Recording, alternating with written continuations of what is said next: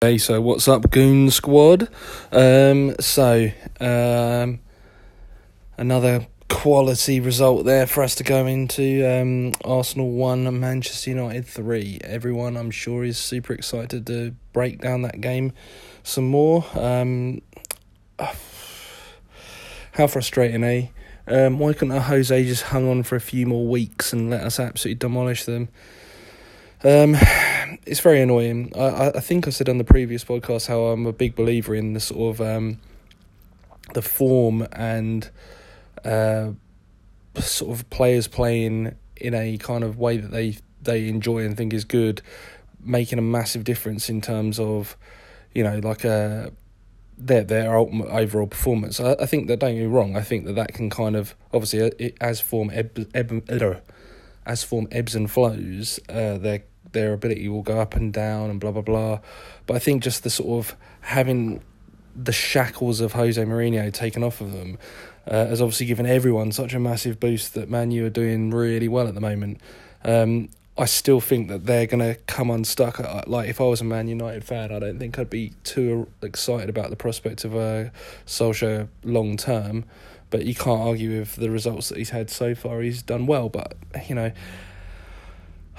I sort of think six one half dozen the other in terms of how much is that just them not having Jose and how much of that is um, uh, Ole doing some good stuff. I think it's you know a little bit from column A, a little bit from column B, but it's just when it comes down to it, is when it's when the uh, Mourinho effect or hangover clearance um, is gone. Are they? Is that still going to be enough to get them through tough games. Like I, I think that Liverpool or Man City would give them an absolute shoeing in even now. Um, I don't think uh, you know. I, the problem is that I could get proven wrong. I, I think that it's not unheard of. It's not like they've got absolute rubbish players or anything. Um, I think that they're probably going to finish higher than Chelsea, um, and potentially Spurs. Uh, the question is, do, do where are we in that mix? I have no idea at the moment. We're just too un unreliable in terms of results and performances to make any kind of prediction. I mean, we could we could start another twenty two game unbeaten streak tomorrow, but we could also get absolutely slaughtered by Cardiff or something. I don't know. Anyway, so predictably enough, um, Alexis Sanchez, Alexis Sanchez, I should say, um, scored United's first um, I, at the time, I didn't feel too upset about this goal. I kind of just thought that's just a good ball by Lukaku um, through to Sanchez, who put it away. You know, I don't think, however much we like to laugh at how bad Sanchez has been since he's gone to United, I mean, the guy is still a very good player. He's just been in dreadful form and obviously had issues with Mourinho, etc., etc. So it doesn't surprise me he could tuck that away. It doesn't surprise me he made the run. Um, probably surprised me more that Lukaku found him, but uh, nonetheless he did. I think that obviously whatever you do when a goal is scored, you can go back through it and find where people have messed up and so on and so forth. But I mean, the feeling I had at the time was that that was just like more a good goal for them than horrificness from us. On further inspection, maybe there are some errors that are made there, but you know, I, I definitely prefer to have a glass which is half full rather than, than not. So, you know, it is what it is. Um, the next goal by Man United, uh, not so much. Um, this is just where it all started going wrong. I mean, I think it's worth saying that uh, we lost Sokratis and we lost Koscielny um, to injuries during the game, and uh, that you know I don't know whether it's solely responsible for the way the rest of the game went, but certainly even just the break in the play um, on both instances certainly allowed the momentum to swing back in United's favour. Um, so Sokratis seems to seem to have done something to his ankle, um, and Koscielny got stood on on his face uh, by Lukaku, and like at the time there was suspicion that he broke his jaw, but apparently that's not the case. Um, but at the same time, Sokratis is apparently out for four weeks when originally we thought it wasn't that bad. Um, so you know, I don't know how long Koscielny's actually going to be out for. Maybe he, he, you know, I don't know. It depends what it is. Um, I would expect him to hopefully be available sooner rather than later. Uh, maybe Tuesday uh, against Cardiff is too soon, but we'll see. Um, but yeah, so once them two were off, then everything started to go a bit wrong. Um, luckily for us, uh, I say luckily for us, we had opportunities in the game. I don't think it's um, unreasonable to say that, and and obviously had we taken them um, a bit better than we did, then it could have been a very different match. I think that obviously, you know, we've all seen games where the momentum changes drastically when goals are scored, and you know, a team. I mean, it's happened to us many, many times where we we come out of the blocks look like we're absolute world beaters, then the other team scores against the run and play, and we literally go to pot. Well, I wouldn't say that we we did that um, too much. Uh, I'd say that we definitely looked a bit like oh um, after uh, after that initial Man United um, score or or two scores. Um, but then luckily Aubameyang managed to get presented with an opportunity that even with his current propensity for missing, he could not miss, and he slotted it home. I mean, he was he was you know I could have scored that goal. I, I, I doubt I could have got into the area, but I could have scored the goal. Um, so that was good. Um, and it was kind of like after that. We kind of had a little bit more of sort of enthusiasm that we might actually get back into the game. Um, yeah, that didn't turn out to happen, and ultimately Man United scored again. Anthony Anthony Martial um, putting it at three one, and uh, you know I was just a bit loath to go into this game too much more because I was just it hurt me. I think after the Chelsea game and with Man United being a bit sketchy, and also the fact that Man United have had a few games like uh, of being good under Solskjaer, I kind of wanted us to be the team to give him a slap down, if I'm honest with you. Uh, and that did not happen. Um, and it was just very frustrating. Um, obviously, picking up some more injuries was also very frustrating. I th- the thing was that, unlike games like sort of the Brighton game, for example, the West Ham game, I didn't feel like it, it wasn't like we were playing in slow motion or running through mud or whatever I would have used to describe those games. Like people were running about, I don't know. Just, I mean, as I say, when we turned on the turn the screw, uh, turn it, turn it back on, um, and also prior to them scoring, we looked dangerous. I mean, we had plenty of opportunities, but then we just. I, I seem to remember, like looking back from my, my group chat to my friends, that uh, Lacazette was also quite wasteful, but he, he was like passed into the opposition. He would do an amazing like tackle. If he could have put his defensive side of his game uh, his offensive side of his game as good as his defensive side because he was getting the ball back and putting tackles in and stuff like that. And it, you know, so when you were thinking about him, there was no oh Lacazette's done nothing. Like you'd remember those good things, but at the same time he was also getting the ball and then passing it to nobody or something like that.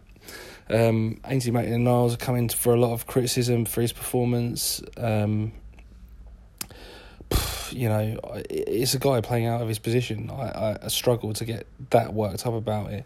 Um, you know, if it if it was his position and he was our first choice, um, I could get on board with being frustrated at him, but it's not his position, so I don't get that upset about it. I think more annoyingly that we don't have anyone to give uh, Bellerin any sort of either pressure to keep performing or cover for when something like this happens.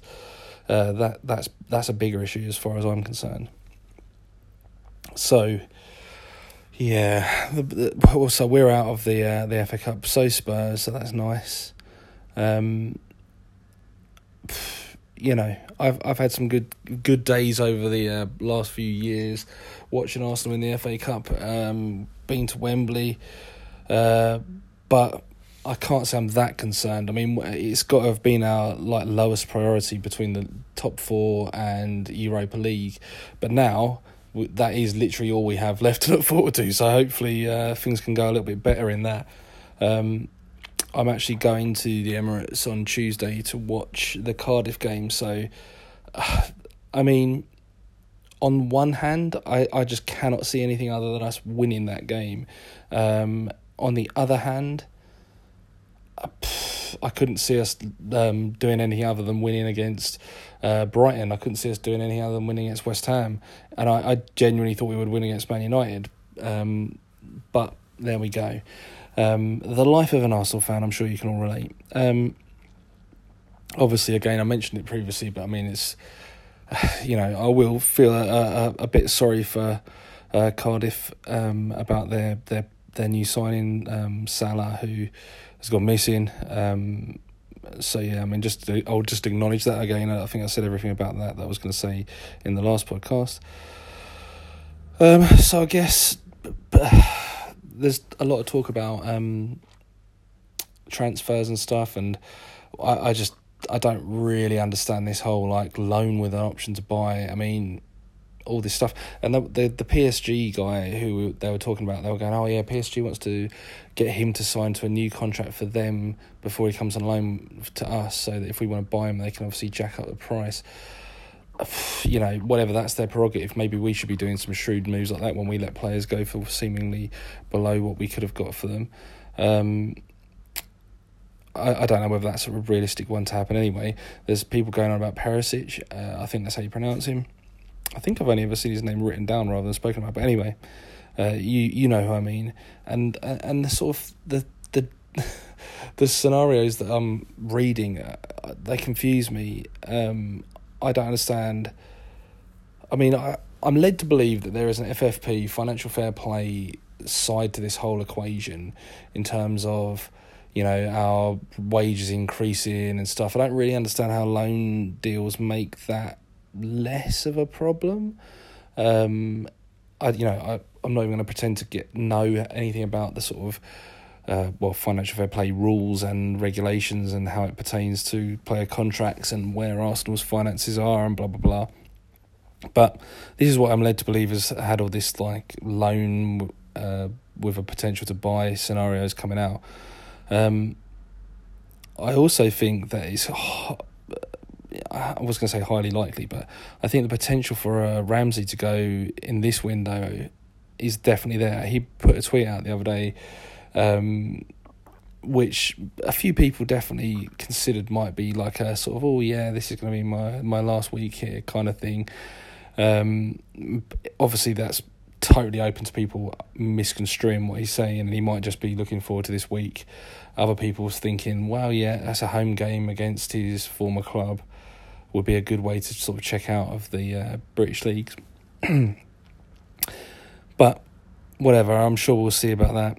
I, I, I have to say that there's been no joy for me with the transfer uh, window. I haven't had any excitement about anything I've heard. I, I keep seeing us linked with like players who are like 29 um, and big for big money as well, which just seems to me like we're a team that apparently has no money, even though we are like making profits and we're up there with the sort of top teams in Europe and stuff, but yet we're the team that has no money. Um, I think if we were spending our money on 29 year old players who would have no in, no retained value at the end of their contracts, it's just madness to me. Um, at the same time, in no way would it surprise me. It seems like that seems to be like uh, what we do these days is just throw money down a big pit of players. Uh, and one of my friends pointed out to me that um, Aubameyang was like that sort of age profile as well. And uh, you know, don't be wrong, I don't think that a twenty nine year old player is game over. That they they can't bring anything to the the table. Um, what I think is that after a sort of four year contract or whatever, the likelihood of them being able to be moved on for any kind of recruitment on their the, the cost we pay for them is super low.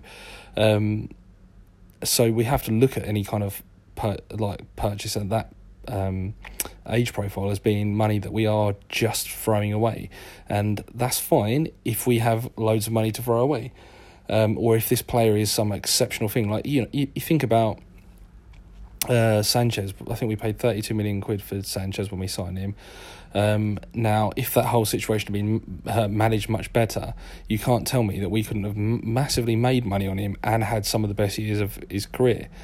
Um, potentially as well with Ozil, if we'd have got rid of him and got some money for him instead of signing him up to this ridiculous deal, we'd have probably got some some of the best years of him um, and made money. Whereas now we've got nothing. We got we got um, Mkhitaryan for uh, Alexis Sanchez, uh, and end up paying him way over the odds. And we've got um, Ozil, where it's almost like we can't get rid of the guy, uh, and that's.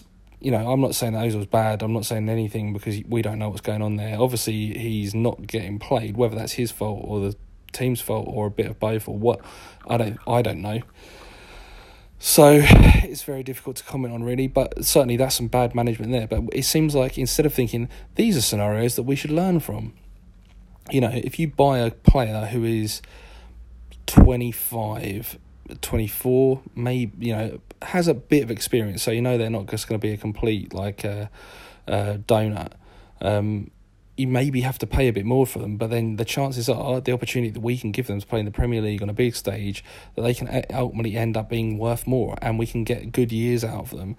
Um, that's the scenario we should be going for. Surely, I, I just don't understand these like old players that we're being like linked to, who are not like. Don't be wrong, they're not terrible, but they're not the sort of players that make you go bloody hell. Um, they're serious. Um, so far as I know, I mean, I don't really know anything about Perisic, so maybe he is the saviour of football and I've just been naive to it. Anyway, this is going longer than I thought. Anyway, uh, I thought this was going to be a bit of a, a, a miserable, quick one, and and I feel like the that my uh, my input on this pod, uh, podcast has been significantly less good than normal. So I do apologise if you two are thinking the same thing.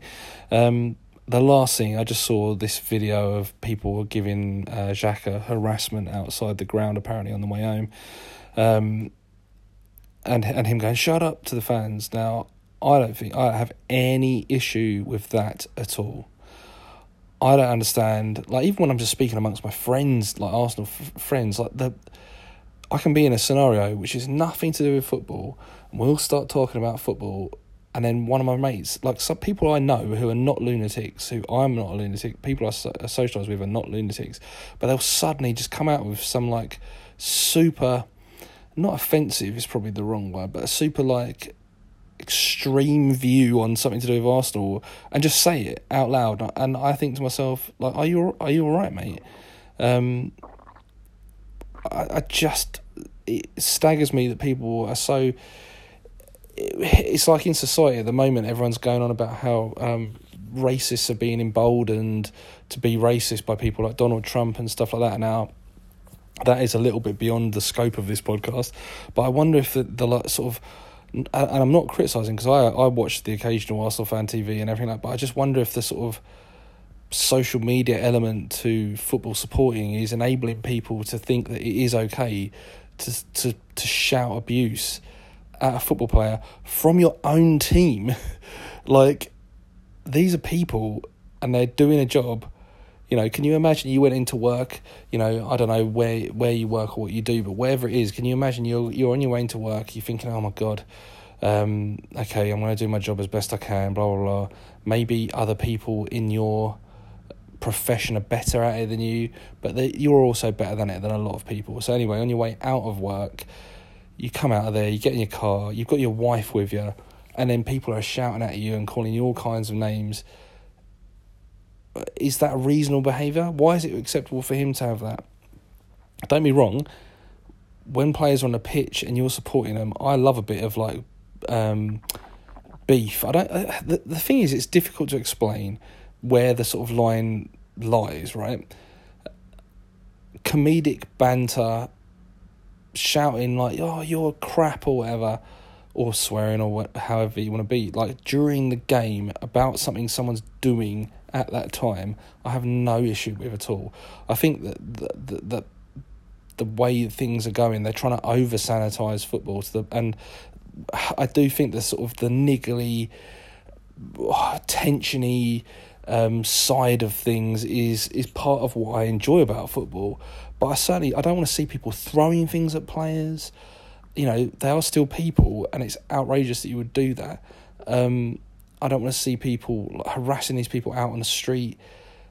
I, just it's just unacceptable. Like I feel like a player playing professional football is gonna accept a degree of like people shouting stuff um, and getting behind a team like you know whatever. I don't think that there's there's no place for racism or pe- when people do all like religious things and all this sort of stuff, things which are about stuff that people can't change. Like if someone does a bad tackle, you can go, "Oh, that's an absolutely outrageous tackle, bro." I'll give them heaps for it.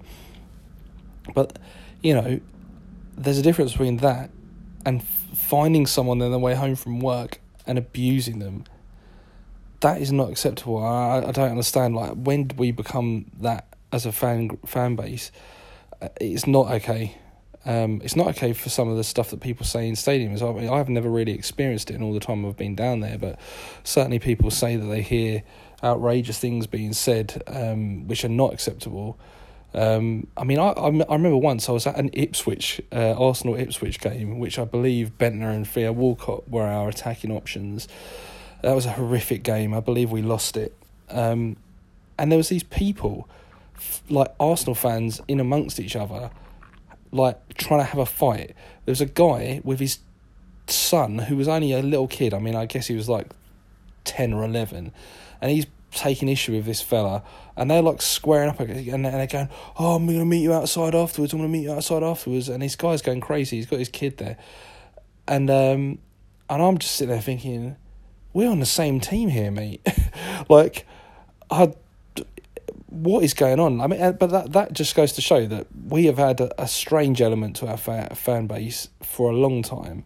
It's not like a new thing. I just feel like that maybe nowadays with social media that people think it is okay to shout abuse at players.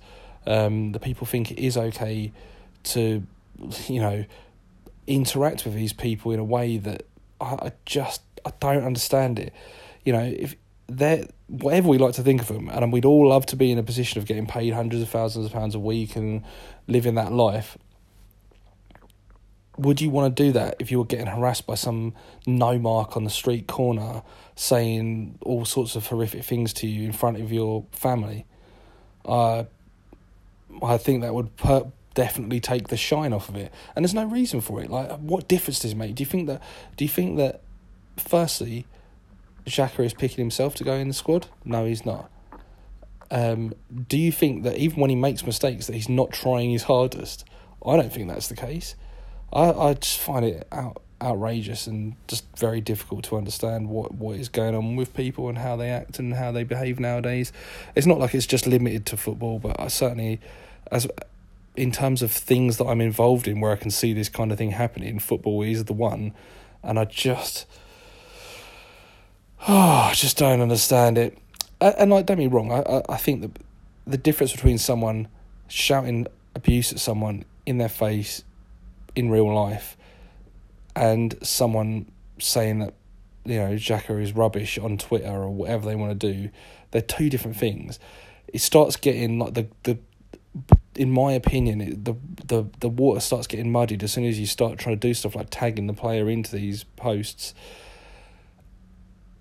I just don't understand what you're trying to achieve by this, and I think I listened to the Arsblog earlier, Arscast Extra earlier, and they were talking about it as well, and I totally agreed with uh, what Arsblog was saying um, in terms of what are these people trying to achieve. Um, uh, do they hope that like Xhaka or Bellerin, because I've seen it happening to him before, uh, are sitting at home and they're on their phone, they get tagged in and they look on it and they go, oh, this guy who is literally nobody has said that I am absolutely rubbish and, you know, I wouldn't get in the team playing for like Southend seconds or something.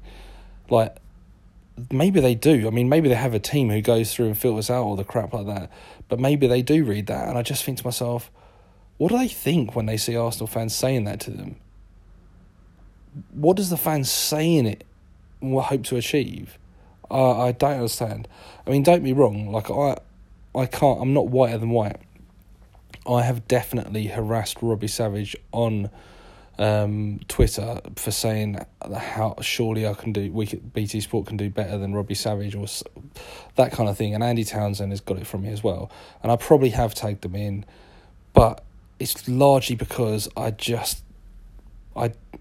I don't think I was, you know, I don't think I was calling them abusive words anyway. I think I was just criticising their what they're doing in their roles uh, but even then, I would concede that I, I did that. And if I saw Robbie Savage, I probably wouldn't go up to him and go, You're a terrible pundit.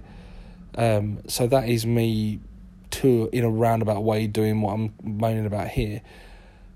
But even if I did, I think that he would just be, you know, what I'd written is not that offensive that it would cause him and his family distress, even if I did say it.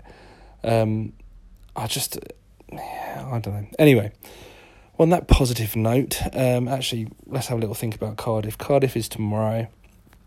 which I'm going to.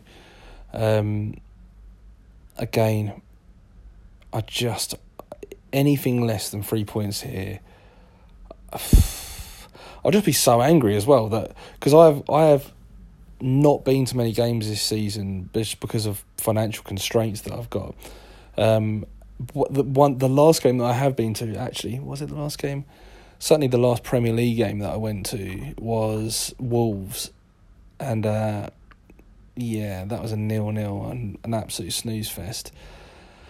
Um, so I, just hope that this game is three points and that we can maybe play well, and I can actually have a memory of going to see my team play and enjoy myself, uh, because that hasn't been a uh, a definite of late. Anyway, uh, if you want to get in contact, uh, Goon Squad PC on Twitter. Um, hit me up, let me know how wrong I am or uh, anything you want me to talk about going forward. I'll probably do another podcast after the Cardiff game.